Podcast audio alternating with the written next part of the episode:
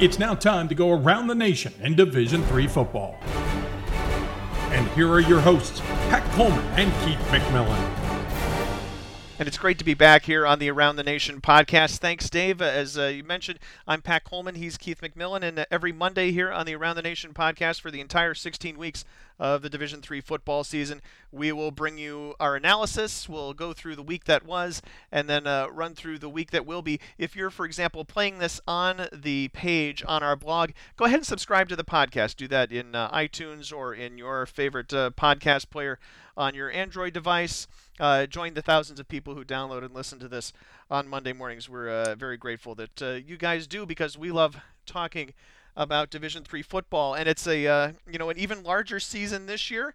Not that the season is longer than the 16 weeks, or that the playoffs could ever be bigger than the 32 that uh, the uh, NCAA has has granted us here in Division Three football, but it's larger because we have more football teams. And in this case, uh, for example, Finlandia, uh, up in the Upper Peninsula of Michigan, uh, the first Division Three football team in the UP, uh, as the Lions took the field for the first time on Saturday. Now that team didn't uh, score any points, so there are some future firsts yet to come, and uh, Alma defeated Finlandia 43 0. Uh, I went up there, talked with Tim Driscoll, the head coach. His team, full of players who had never played a 16 minute game, nonetheless fought for the full 60 minutes. You know, I'm really pl- proud of our players, just how they they kept on competing. You know, we got down 22 to nothing right away, and we competed that second quarter. We were playing hard.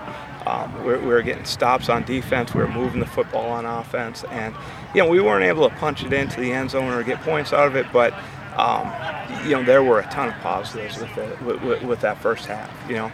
As we bring in Keith McMillan, uh, Keith, uh, yet another Division three football team, and uh, we've seen a lot of them come into Division three over the past decades. Sure, from from George Fox out in Oregon, all the way to you know brand new schools in, on the East Coast. Um, Division three football is growing. We're now nearing 250 teams. We've got 247 this season, and you know some of them come over from other divisions, but for the most part, these are brand new startups or schools that revive programs that have been gone for you know since the 60s or what have you. And uh, obviously, it, it's good to uh, to expand, but it's a tough sometimes a tough road to hoe the first couple of years. Pat, um, longtime listeners to this podcast will know that we get excited to see a team when it gets to that fourth year where it has a group of freshmen that have played for several seasons together and become a group of seniors. We get excited in the fifth year because we want to see if the program's built something where it can sustain that momentum from the first group that that has played. But for Finlandia, I think Coach Driscoll, you know, he has the right attitude coming out of that first game. Obviously, um, not the score you want to see, but but um, there there are going to be some tough days, some tough Saturdays uh, when you look at Finlandia's schedule. The next three games at UW Oshkosh, at defending national champion Wisconsin Whitewater, at Stevens Point, and then they'll, they'll get into a stretch of games where they you know they may be able to compete. They play Maranatha, Maranatha Baptist twice in October, as well as presentation Trinity Bible, uh, and you look at that uh, very last game at the end of the year at Mount St. Joseph that'll be a game where we can compare to this result um, in week one and see how far Finlandia has come. You know, do they are they competitive with Mount St. Joseph uh, through the first season, and then uh, and then we'll watch Finlandia grow. New beginnings there. Uh, of course, lots of new things across Division Three, and we'll talk about uh, some of them. Uh, Keith and I will hand out our game balls. Uh, we'll talk about teams on the rise, teams that take a fall this week. Try to uh, go through some things that were off the beaten path and that sort of thing. But I, I think Keith, you know, we talked about it in our uh, kind of preview podcast a few weeks ago. But the question uh, on everybody's mind, not that we can take a or want to take a whole bunch of time on it, because one of these teams didn't even play this week, but is you know obviously dethroning those purple powers and getting, uh, if not uh, either Mount Union or Whitewater, maybe both of them out of the Stagg Bowl this year. Yeah, nine of the past ten Stagg Bowls have been uh, Mount Union Whitewater matchups. Uh, five of the past six have gone to the Warhawks, but some big changes at the top for both of those programs. Uh, Lance Leipold off to D1 Buffalo. Uh, he had his debut on Saturday, I believe, although I didn't follow D1 too closely this particular Saturday. Um, I know they won. all right, see that that's all I that, that's all I was getting at. Um, but a big change at the top. Kevin Bullis takes over at Whitewater, a new quarterback at Mount Union, and, and they did play here in D3 on Saturday. And so, yeah, we'll, of course, every team gunning to be one of those two teams that gets to Salem, and and and there are probably you know a handful between six to twelve teams we could say legitimately have a chance to uh, to beat them at some point in the in the playoffs. It happens every year. Somebody has them on the ropes in the fourth quarter, and Whitewater and, and, Mount Union just find ways to win. And so, as we look at this season, we always look at it in a couple different levels. We're looking at conference races, we're looking at rivalries, we're looking at who's going to make the top 25 and who makes the playoffs. And then eventually, as we get down to week 11 of this podcast, we'll be real concerned with who can knock off two purple powers. One of the best things about this time of the year is that uh, there's so many interesting non conference matchups. Uh, some of them are long standing ones, some of them are recent rivalries, uh, some of them are brand new. And uh, I'm going to go into one of those games right now when I hand out my game ball. And uh, I could tell you right now who I'm going to give my game ball to, but uh, why don't we go back to the audio and we'll let uh, a pair of uh, Red Dragon broadcasters tell you who. Final play of the game, second and 15. Ferrara is going to go to the air. Fires it up to the end zone, and this one is going to be by Mannix. Oh my goodness! Going to win another one. Wow, John Mannix hauls it in. You couldn't have asked for a better season opener after how the season ended a year ago. Picking right up where they left off. What an amazing catch. Ferrara floated it up for him in the end zone, and he came down with it for the touchdown. And John Mannix is going to be the hero once again for the Cortland Red Dragons. I went for this game, and as you could probably tell, that's uh, John Mannix catching a, uh, a 29-yard Hail Mary touchdown at the end of the game uh, from junior Stephen Ferreira to lift Cortland State past Heidelberg 26-24. Um, the reason, one of the reasons I picked this game uh, and this particular play specifically to uh, and and Mannix to hand my game ball to was just remembering how last year, uh, last season started for Cortland. Uh, it, Cortland seemed to find as many ways as possible to lose a game through the first three weeks of the season, and uh, in this case, uh, Cortland comes out with a big uh, win in the opener. Uh, a team that is picked to finish somewhere in that amazing pack of teams in the Empire Eight uh, versus Heidelberg, a team that uh, you know it would uh, was there was a, a, pretty good discussion on our staff as to whether Heidelberg would uh, should be the number three team or the number four team in our preseason predictions in the Ohio Athletic Conference, and uh, Cortland State, you know gets a, a, good early start on its uh, 2015 season and a possible 2015 playoff resume. Yeah, I just think it's pretty remarkable that it was Mannix who caught the the touchdown to beat Ithaca at the end of last season after they lost so many different brutal ways last season, and then he does it again at the start of the season, as they mentioned in uh, in the uh, broadcast. For my game ball, I'll go with uh, Roman Namdar from Mount Union. Uh, the, the Purple Raiders got off to a slow start on Saturday before pulling away from Bethany in, in a typically dominant 47 0 win in, uh, in Taurice Scott's first start. Scott had a big game. He was the leading rusher and passer for Mount Union. He's the brand new quarterback that we talked about, the guy who had to replace Kevin Burke, two-time Gagliardi Trophy winner, and uh, and also led Mount Union to the national championship in 2012. But um, but Namdar was the player that, that we're told he beat out in the quarterback competition. He's the one who broke the game open on Saturday.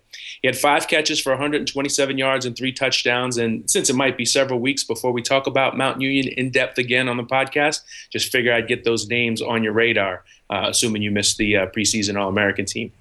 We'll hear from both Scott and Namdar quite a bit throughout the uh, the season, but the real reason this stands out to me, of course, is because Namdar had to overcome some hardships of his own making. Remember, he missed the 2003 season after an off-campus incident in which he was later cleared of all charges. So, uh, someone who's missed a season and who uh, theoretically got beat out in the quarterback competition makes a huge difference for Mount Union on Saturday.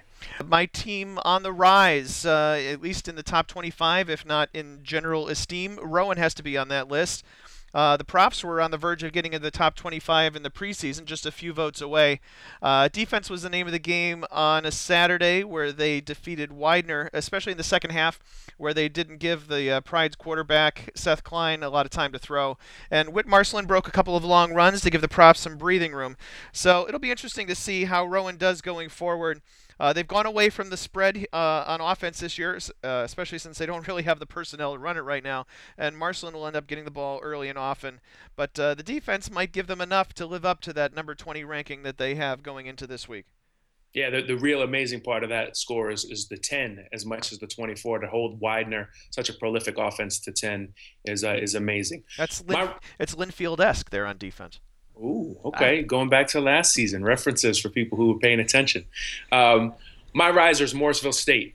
I, I, think we all just assumed that no Lamar Johnson meant the Mustangs were going to backslide this season, but Corey Benedetto led Morrisville to an eye opening 28 20 week one win. St. Lawrence was an eight-win team last season, returning a whopping 20 starters, and they fell behind 22 to seven before rallying to make it interesting. Now Benedetto was just 16 of 32 passing, but he had no turnovers and four big connections with Anthony Mella, including a 63-yard touchdown pass, one of two that Mella caught in the game. Uh, the Saints defense, or the the uh, Morrisville State defense, also allowed the Saints just 26 yards rushing. Now, I had St. Lawrence on my top 25 radar going into the season, but I moved Morrisville, remember a nine win team last year into the low 20s this week because why not you know week one is the time for massive reevaluations of your top 25 ballot yeah, I, I you know I, I, feel pretty similarly about Morrisville State. I thought that uh, again it would be the uh, Lamar Johnson show, and they would uh, they'd be in that pack of uh, of teams in the Empire Eight, but not necessarily able to compete uh, or or rise to the top. And and St. Lawrence, I mean St. Lawrence gave uh, gave Hobart pretty much everything it could handle last year. Has a lot of those key pieces back, um, and I thought too that St. Lawrence after losing to Norwich last season, right?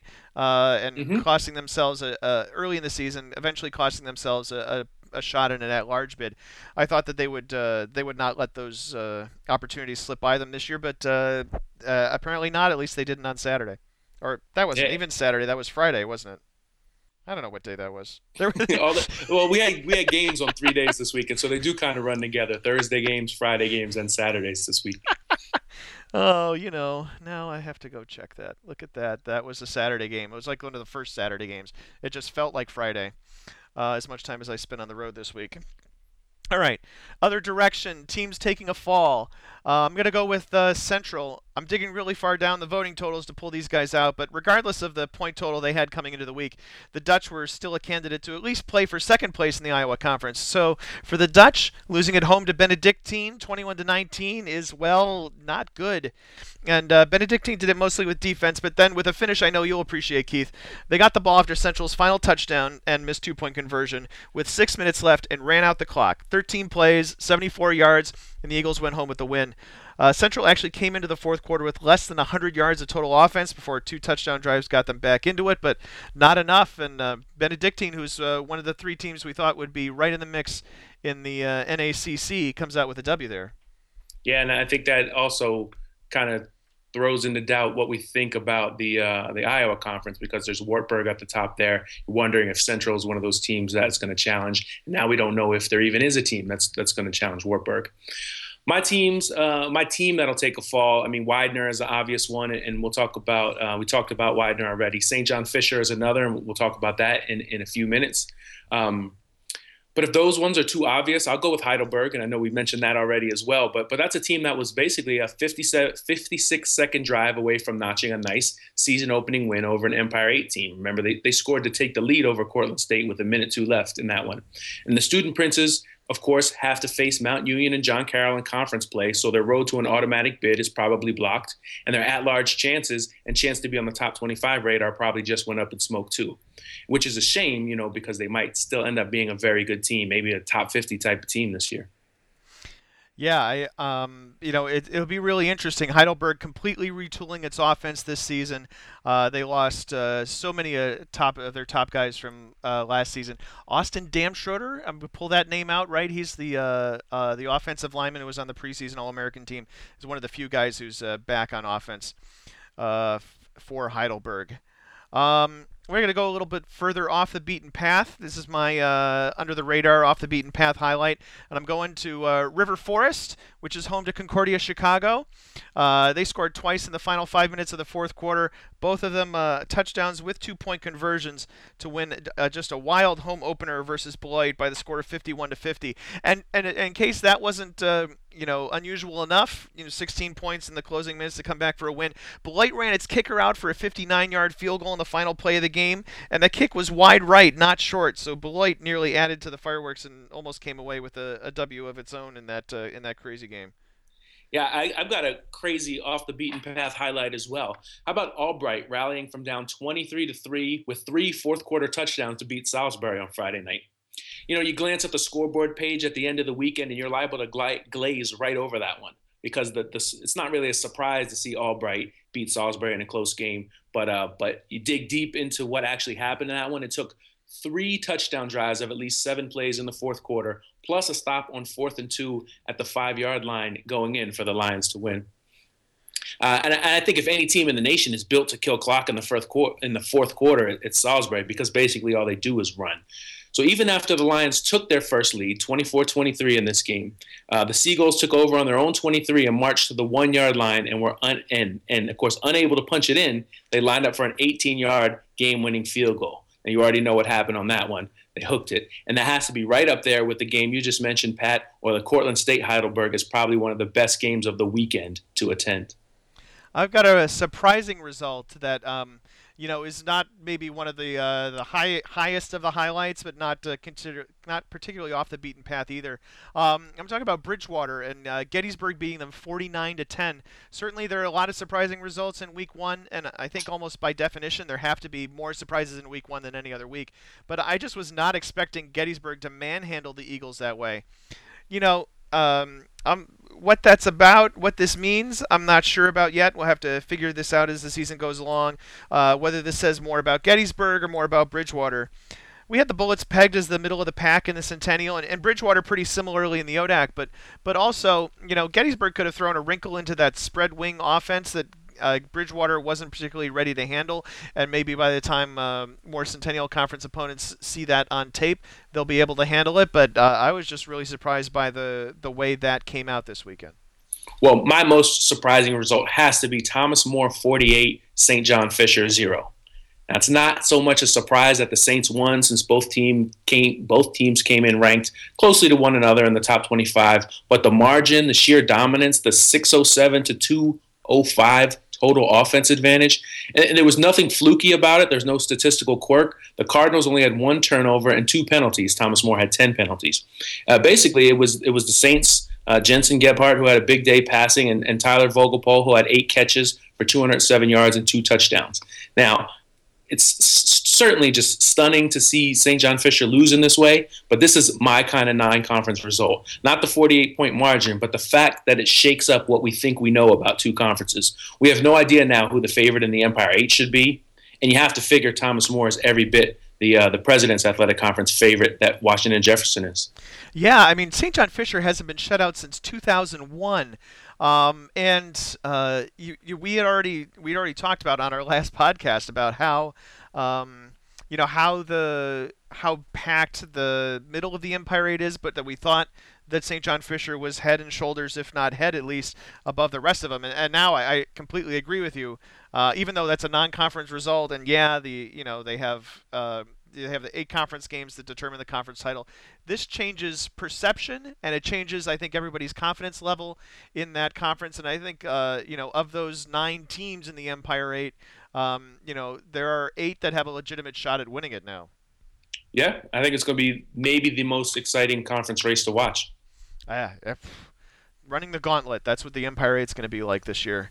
Um, let's see. Stat of the week. Uh, my stat of the week is uh, number 123. That's how many snaps there were in the Ursinus Millersville game in regulation without a score. Uh, Millersville is a D2 school, yes, but they were 1 in 10 last year, so this is not like a world beater scenario as much as a head scratcher. Uh, these teams combined for 25 punts, 23 tackles for loss, 14 pass breakups. Your your kind of game, right, Keith? Nothing, nothing at the end of regulation. Ursinus eventually goes on to win 17-9 in quintuple overtime when Corey Kelly scores in a 10-yard touchdown run, and the Bears defense has one last stand to hold Millersville on fourth down at the Bears' 17-yard line. Hey, I like defense, but I don't know if I like it that much. No, that's all I was thinking. Is uh, I'm uh, that's on Thursday night. I'm at uh, I'm at Wisconsin Stout, where uh, Bethel is uh, at this point has put this game away in the fourth quarter. So I'm turning my attention to what's going on elsewhere, and that game is still going on. I'm thinking, I'm glad I'm not broadcasting that game, but if I at least if I were, I would probably have Keith with me.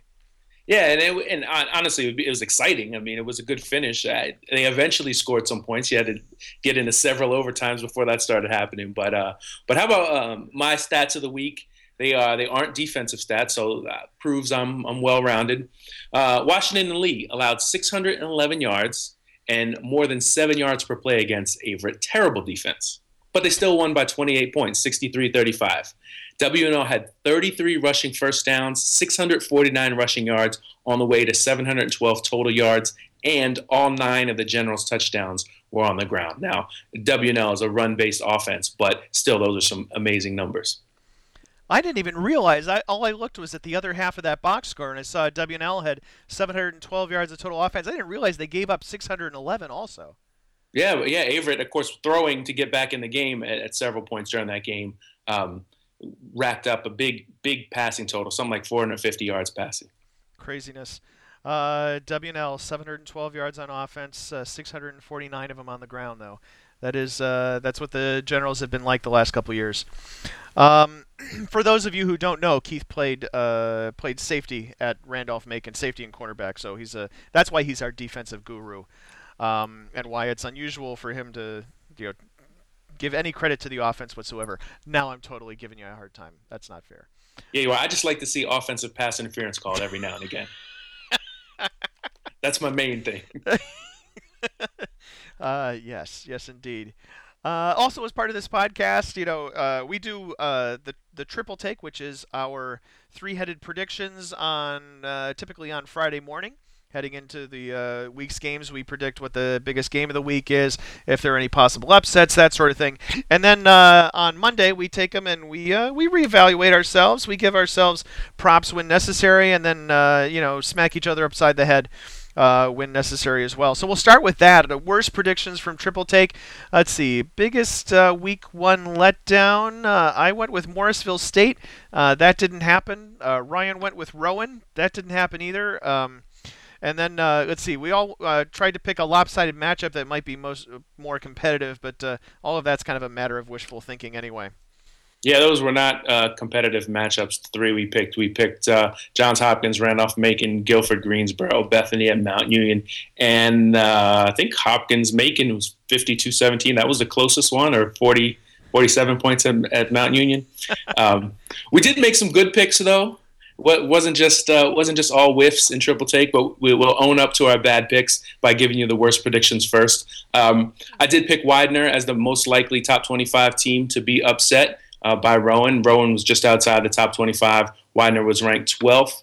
Uh, Pat, you picked that as the game of the week, and it, it wasn't the best finish of the week, but it certainly lived up to the hype. Um, also thought MIT WPI would be uh, surprisingly close, so I guess I get a pat on the back for that one. Um, WPI actually won that game, and, and, MIT I think was a team that all of us uh, who wrote stuff in kickoff about either East Coast teams or uh, or long term predictions, uh, we picked that as a team that was that was probably not going to have as, as great a season as they had last year, undefeated in the regular season, winning a first round playoff game. Uh, they won, I think, three really close finishes last year. So um, it's it's going to be hard for them to live up to it, and, and now they've started off uh, on the wrong foot. And we should also give um, Ryan some props in triple take. Uh, he picked Augustana as surprisingly close, and they won their first game under former Monmouth coach Steve Bell. So a uh, good prediction there from from Tipps. Yeah, they beat Mount St. Joseph 42 to 39.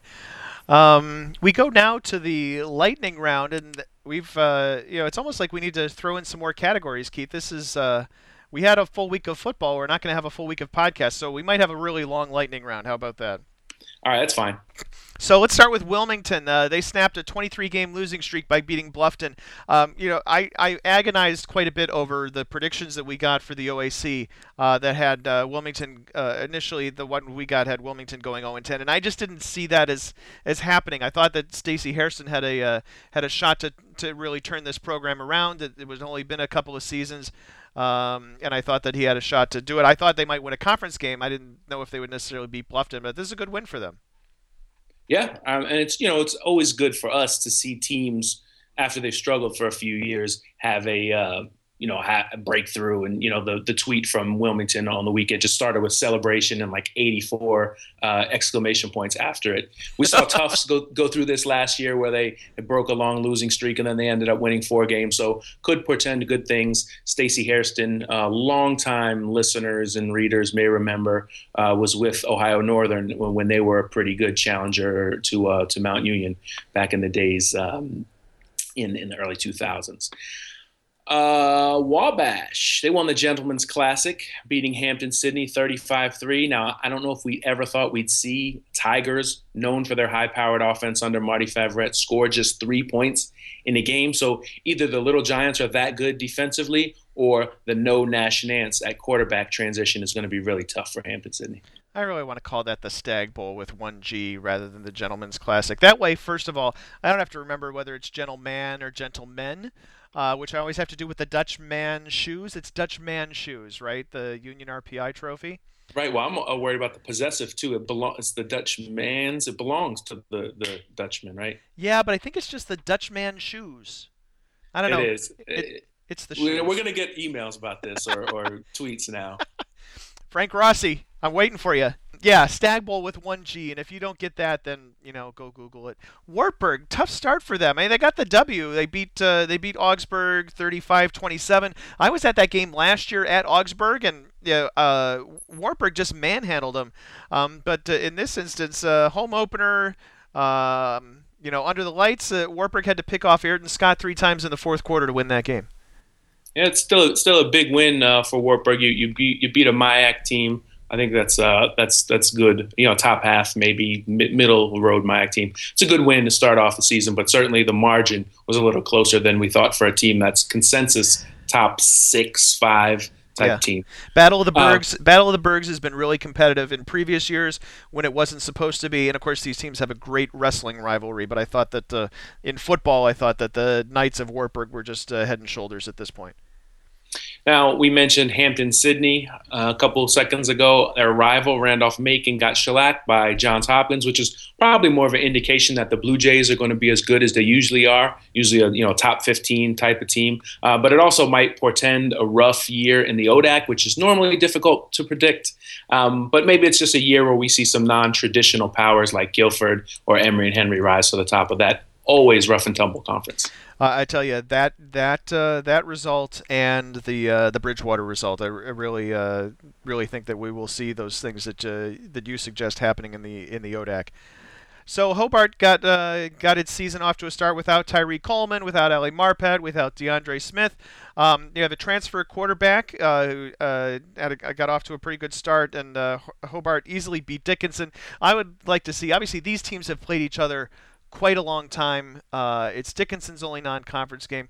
Hobart stepped up its non-conference schedule a little bit. They'll be playing Ithaca this season, but I'd like to see Hobart play somebody else. I think that these programs have gone in opposite directions, and I'd like to see Hobart uh, play somebody who's uh, had a little bit more sustained success of late. Yeah, I, I liked it just because. Um, you know, those are you lose a player to the NFL draft, yeah. you lose the all-time one of the top five sack leaders in D3 history, uh, and then All American offensive lineman. Um, you know, it was good to see them get off to a good, not good. I mean, I'm not, you know, I'm not rooting for them any more than I'm rooting for anyone else. But, but um, you, you know, you wonder, you have questions, I guess, as an analyst, are they going to be um, the same type of team? And, and that's, you know, Dickinson, not not the toughest opponent they'll see, but uh, interest, you know, good to see them uh, get off to a, to a good start. Um, here's another good start, a surprisingly good start, I think, for Albion. Uh, they beat UW Stevens Point 65-52 in a game with a with a wild ending. Uh, also a game with a basketball score, but really I just wanted to make sure we got this in there because they they had the win at Sprankle Sprandel Stadium. that's your that's your is that your favorite stadium name in Division Three? It's probably my favorite name in Division Three. Yes. I tell you this: uh, Wisconsin Stevens Point would not lose to Albion in men's basketball 65-52. Pointers, of course, the defending national champions. Um, we could detail that crazy ending, but you can also find it on the website in our uh, uh, in our roundup from Saturday. But basically, it involved. Uh, a turnover on downs and a interception return for a touchdown and all sorts of craziness. Um, you know, awful, uh, awful. Often we see big numbers, especially early in the season. Yeah, yeah sometimes late in the season too. Pair of 77s on a Saturday as uh, Hardin Simmons uh, hung 77 on Southwestern in its third season with a program, and Guilford scored 77 on its crosstown rival Greensboro. So a uh, uh, a couple of uh, a couple of big numbers there, and I, if I remember correctly, um, Olivet, Olivet, yep. yeah, 75 on Earlham. So there's a there were a lot of points. I wanted to point out something else too. I, have got Hardin Simmons information here in front of me. That the uh, the punt return unit uh, in really good shape for Hardin Simmons early in the season. Two punt returns for touchdowns, uh, two blocks, uh, two blocked punts, one for a touchdown, one for a safety. Sometimes, uh, especially with the young programs. Uh, special teams are the last things to come together, and Southwestern certainly lost the battle on punt returns on both directions on Saturday. Yeah, definitely got to be a little concerning for Southwestern. You want to see you know, those new programs, and again, we mentioned it's the Pirates' third year, but you want to see them start to make steps in the right direction, and that's you know, Hardin Simmons tough opener. Um, that's just the 77 stands out, and then there are probably plenty of other teams who could have scored that number on Saturday, but but called off the dogs uh, in in the fourth quarter. Um, the the big offseason shakeup as conference wise was was the Empire Eight and the NJAC, the New Jersey Athletic Conference, getting teams who would be in the Capital Athletic Conference and other sports. Christopher Newport, Wesley, Frostburg, Salisbury. Well, uh, yeah, and yeah, those were the four new ones, and there's one more CAC team if you remember.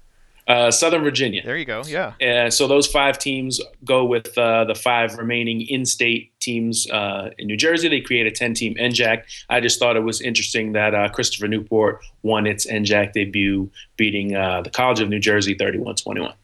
Coming back to Division Three is McMurry. Uh, they left after 2011. They came back, or at least uh, they've re-entered the provisional pipeline. Blah blah blah blah blah. NCAA speak. Uh, and their first game back as uh, any resemblance of a Division three member, they beat East Texas Baptist 49-22. I'm glad you got the, the question or the lightning round item where you could say NCAA speak blah blah blah blah blah. we, what we did is we have the lightning round. We've got you know bullet points as the things we want to cover, and now we're just alternating. So some of the ones I'm reading ones Keith wrote, and some of the ones Keith's reading stuff. I, I didn't write very many of these actually, but uh, um, I wanted to. I was going to bring that up earlier when we were talking about the Hobart thing. Um, that's something Keith wrote down, and then I put a completely different spin on it than I think he intended. That's half the fun, though, right? You want to have some like spontaneity coming off the top. Um, remember when Coe was really good? You know, you look at that Wheaton 52-14 score. Uh, they put a hurting on them on, on Saturday, and, and Wheaton obviously uh, top 12, top 10 type team. Um, I should I should have the top 25 right in front of me, but I know I had Wheaton. Yeah, there's seven. seven. I think there's seven. Yeah. Yeah, I had Wheaton. I think it, right either. I think ten maybe. I have I have like Wheaton. I have St. Thomas and St. John's next to each other, and then Wheaton and North Central because I can't figure out you know who I like better out of the two. well, but I know they're both going to be really good on both in both occasions, and at least in Tommy Johnny, we'll get an answer in September. Yeah, they'll both and both of those teams obviously will play each other, so we'll find out an answer at some point. But anyway, getting back to, to Coe, you know, to see them lose 52-14 to Wheaton, Coe was a was a top 25 team not that long ago, and you know now you're at the point where, you start to wonder does, does Cornell have a shot to break that uh, 15 game losing streak against them? Yeah, Coe's uh, won that rivalry 15 in a row uh, now, and uh, the thing that's interesting about Coe this year is they, uh, of course, they lost a lot of starters from last year, obviously, but they, they don't have a very big roster. I, I think they came into the season with uh, one of the smaller rosters in Division Three, and that's unusual for a, a program that's uh, that's been successful of late. Uh, I mentioned earlier, this is the time of year where you see some interesting matchups um, and some odd road trips. In this case, Mary Hardin Baylor went up to Ohio Wesleyan uh, this week, and you know uh, Mary Hardin Baylor's been to Delaware before, but it's usually to Dover, Delaware, and now they're at Delaware, Ohio um, this week. Nice. yeah, thanks. See, I, I turned that into something, uh, something more than it was. Some of its parts, something like that. Um, Whitewater uh, makes its uh, de- season debut next week. They go down to Belhaven. Belhaven is one of those other programs that's new to Division Three, and um, the they lost I think 52 to 23 to backyard rival, literal backyard rival practically, uh, Millsaps. I looked at those two on the map, uh, Keith, when I was doing the road trips thing. They're like a mile and a half apart. So when um, uh, Millsaps and Mississippi College had the backyard brawl. They were like eight miles apart. This is a literal backyard brawl in Jackson, Mississippi, when Millsaps and uh, Belhaven play. Think someone could throw from Millsaps property and hit hit Belhaven's campus? Yeah, I, I mean, it's I don't know where the property lines are. It's certainly possible. I know that it was like Google Maps had it a mile and a half from center to center of campus. All right, yeah, that's a that's a long that's a long throw. Um, one one last you know thing bonus point for our um, real diehard fans, those of you who purchased Kickoff, which is our preseason preview edition. It's still available, and for the teams who haven't kicked off, you may still find it interesting. Um, we rank the conferences as well as every team in Division Three, but we, we rank the conferences in uh, in Kickoff and this year we had uh, the OAC and the Empire 8. Both of them were in the top five. And keep an eye on them when Ryan Tipps writes Around the Nation later in September after most of the non conference results are in. Let's, uh, let's keep an eye on those two, where they end up when we re rank the conferences, because uh, Buffalo State beat Otterbein and Cortland State beat Heidelberg. So you got two, two checks in the Empire 8's win column when you're trying to compare them with the OAC. Yeah, and the the game that's left is coming up this week with uh, Utica traveling to Ohio Northern. That would be a that would be a real uh, feat for the Empire Eight to pull that off and sweep the three. But uh, they've won the first two, so certainly any of those things are possible. Uh, looking ahead to what's coming up next week. Um, you know, we've got a handful of teams that are taking the field for the first time. We mentioned Whitewater's making that trip down to Mississippi to play Belhaven. Uh, we've got the West Coast battle between uh, third-ranked Linfield and uh, 22nd-ranked Chapman. Is that still the case? that may not still be ranking-wise. Uh, yeah, I right. to the Three top and 22. 22. You the did it. 25 when I wrote that. You did it. I'm sorry. Good job. My bad. Uh, Wesley takes the field for the first time. They play Frostburg. Uh, North Central hasn't played yet. They'll play Trine, and Trine looked pretty good against Manchester back on Thursday night. Trine could be a, could play into the mix in the MIAA. It is an MIAA CCIW Challenge Week, if I uh, remember correctly, because uh, Adrian is playing Wheaton and uh, I know North Park was playing uh, St. Norbert, which of course is the other team that gets uh, added into this because there's not the right number of teams. Albion playing Augustana. We've talked about both of those teams already in the course of this podcast. Uh, Alma, which played uh, team number 246 in week one, will then go to Illinois Wesleyan to play a team. Uh, I know we had them somewhere in the top 90 at the at the very least, so it'll be a, a good, interesting, different change for them there. Illinois Wesleyan was uh, they it was a 59th ranked team. I put that in triple take this week because they were playing number 50 Franklin uh, in the opener. Um, I just think it's kind of cool that I don't know if it's kind of cool. I don't know how to put it, but 195 teams were in action in week one, which means you know it's obviously exciting on 195 campuses, but that's only four fifths of the group that actually played in week one. So uh, there are still about 50, 52 teams that need to make their uh, their debuts. Now, not all of them will play next week because yeah. the 10, 10 of those teams are the NESCAC. They don't start till late September, but there's still a handful of teams that will play their first games uh, next weekend. As you mentioned, Whitewater, Linfield, Wesley, North Central, Chapman, all top 25 teams that, that didn't play this week. You know, Keith, we didn't talk about. Uh, I'm looking at next week's schedule, so we didn't talk about Susquehanna. They beat Lyco on Saturday, and uh, Tom Perkovich's first game as head coach. Uh, they play at Johns Hopkins. I, interesting to see what uh, Susquehanna does the rest of the way. Yeah, it, you know, that that's a shock. That's kind of a shocker. We should we should probably should have mentioned that somewhere. We squeeze it into one of our things because we just did. Lyco, yeah, yeah. Like, well, Lyco's just been one of the the you know best teams in the MAC for a while, and Susquehanna's ha- had nice run. Uh, won one, I think it was the Liberty League because they jumped from conference to conference to conference under Steve Briggs. And Briggs uh, had just retired, so yeah, that's a huge, huge win. May shake things up in Pennsylvania a little bit. Uh, Kevin DeWall, the former uh, Hobart coordinator, now the head coach at Endicott, takes his new team back to face his old team as Endicott is at Hobart this coming week. Uh, let's see, St. Thomas hosts UW-La Crosse. Hardin Simmons and Texas Lutheran. That's a, a big non-conference battle in Texas early in the season. Yeah, you're right. And uh, in Texas Lutheran, uh, they didn't they didn't blow Sul-Ross State out, but um, but they won pretty handily. And obviously, we talked about that um, uh, Hardin Simmons result. So see some should see some high-powered offense. Pat, you'll get to try it out the little 12 joke next week. There you go. I already uh, I used it with who did I talk to? One of the coaches because I wrote the ASC previews for kickoff. Um, I read it somewhere once this this yeah, season already. Somebody. I well, I wrote it in kickoff, and it was someone who one of the new one, one of the new co- it was the coach at McMurry, uh, Lance Hinson, who is you know new to the whole thing, and it was talking about how. Um, uh, I, I was I was talking about how much how how focused they were on defense as a program, and how that seems to be inconsistent with the rest of the uh, the conference, aside from Mary Hardin Baylor, of course. Uh, Centennial Conference had a really good first week of action. Uh, that's the only non-conference games that any of those teams will play. It's right into conference play. Uh, and Muhlenberg goes to Franklin and Marshall. That's a game between two teams we thought uh, would contend for uh, uh, an at-large bid, if not the right to challenge Johns Hopkins for that conference title. Uh, Lyco at Stevenson should be an interesting game, Keith. I think we um, we read or we wrote somewhere as a as a collective that Stevenson should be pretty good this year.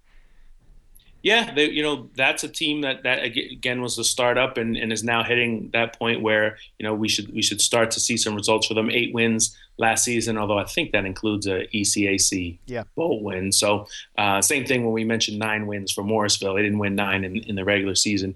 Um, if you paid attention to the whole entire broadcast, we just brought that one full circle. Um, but yeah, I, I, think I think Stevenson Lyco's one to watch. Um, before we move on, two results that we just had no nowhere to squeeze in. We should uh, just drop in here. Uh, Del Val beating Montclair State 27-24 week one. Probably a candidate for uh, for surprising week one win because like Morrisville, uh, we thought a lot of people thought Del Val was going to backslide a little bit, lost a lot of key players, uh, but was able to pull that victory out against Montclair State. And uh, I mentioned Illinois Wesleyan and Franklin. It was 34-24. The Titans won that one. Franklin will be fine. They'll they'll play there. They'll, they'll win the HCAC like they always do. Yeah, the uh, the Heartland won just one game uh, last week the Bluffton lost to Wilmington, which hadn't lost or which hadn't won a game in two and a half years practically. Um, so again, not looking great for the for the Heartland. But yeah, Delaware Valley, um, you know, just one starter back on offense and uh, completely different for them. But I, I thought too that, and I think I, I believe I actually wrote this in triple take, is that you know Montclair State's not the type of offense that'll you know pull away and run away and hide from you. And I thought that um, you know Delaware Valley has a chance to to stay in that game and hang around, and they might be able to do something. And it turned out they did. Yeah, that's almost exactly how it went. Um, it was uh, well, I mean they they built a lead, but um, but they it was it was tight at a point in that game in the fourth quarter, 2017 game. So, um, like you said, it's uh, they don't have their Montclair State's kind of always been that that uh, kind of defensive grinded out team. Rowan's the same way, and uh, you know worked out for Rowan on Saturday, and it, it didn't work out for Del Val. If you go over, if you go see a Mount Union John Carroll game, you're going to see about 300 kids on the sidelines between the two teams combined if everybody dresses. If you go to this game on Saturday between Lawrence and Maranatha Baptist, you are going to see a total of about 70 kids uh, if that's if they're all dressed. And if you think of the you know the fact that 22 of them are going to be on the field at any given point, there's a lot of room to walk around on those sidelines. Uh, those two teams face each other. Uh, for both of those teams, it's a shot at a win. Um, and Lawrence, I tell you, Lawrence looked uh, unimpressive on Saturday against Rockford, and Rockford's not a a, a world beater in the uh, in that part of the country either. So uh, Lawrence is going to have a pretty tough season from the looks of it so far. Well, there's no way I can top or follow that. You just went from the very top of D3 to the bottom and then wrapped it all together in one. How about uh, Hampden, Sydney, Christopher Newport? That should be a good game.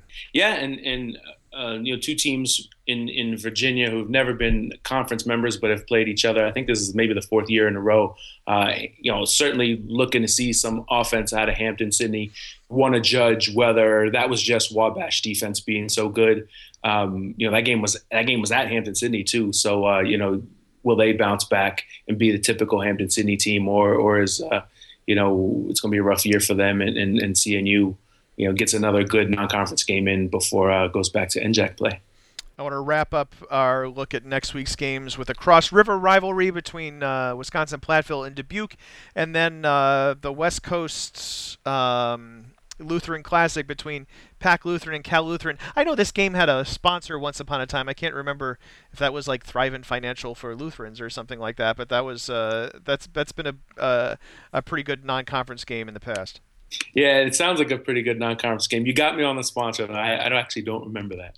I live in a Lutheran stronghold here in Minneapolis, so these things invade my head, whether uh, whether uh, whether it's uh, relevant to me or not. So that's uh, a, a, quick look at what's coming up next week. We mentioned, of course, that there are a handful of teams uh, taking the field for the first time, uh, and a handful of teams that won't take the field for yet another week. I'm interested to see what Ohio Northern does. We mentioned they host Utica. Um, you know, there's been actual hype about their incoming uh, um, junior college transfer quarterback. I guess Ricardo Johnson III will be a sophomore, played one year at uh, at the JUCO level, and is supposed to be this all-world guy who ended up there because his uncle is in the Ohio Northern uh, Athletics Hall of Fame. I'm interested to see if uh, how that works out. Uh, also, some other games that are that are just um, you know worth watching next week. Uh, if we weren't totally clear earlier, that Cornell at Coe game is next week. Um, Rose-Hulman, Illinois College played a 74-68 game last year, and this week the Rose-Hulman now. Um, who, who, I totally glazed over like five minutes ago when I said Franklin's just going to win the conference. Uh, Rose-Hulman goes to uh, to Illinois College. Uh, another night game. It probably won't be 100 and however many odd points that was, but uh, could be a good one. And there was at least one more I saw on the list, but I've now glazed over it. Wartburg, um, Wartburg Bethel. That's where I'll yeah. be. That's where I'll be on Saturday. Well, that's a good one. I mean, that's an that's an that's a key game of some sort. Yeah, yeah, and uh, a chance for both of those teams, both top twenty-five, to, to get a big uh, big win that may come back to help them uh, later down the line, you know, if in case they're uh, in in the group of that large teams. A couple of interesting games, at least interesting to me in Massachusetts because I did so I read so many of the Massachusetts um, previews for kickoff. Uh, WPI and Worcester State, obviously just a crosstown game. Uh, Nichols and Anna Maria, both teams trying to you know get some wins under their belts. I think that that'll be an interesting one um, as well oh, maritime battle, so Maritime, Mass Maritime. Everybody's going sailing. If you had the over under for this podcast at 48 minutes, you might get there if I finish this really quickly. Thanks for listening to the Around the Nation podcast. Stay tuned the rest of the week. Around the Region columnists uh, and then Ryan Tipps will have an Around the Nation feature coming up this week, and we'll get you with Triple Take on Friday and then all the stuff that comes in for week two of the Division Three football season. For Keith McMillan, I'm Pat Coleman. That's the Around the Nation podcast.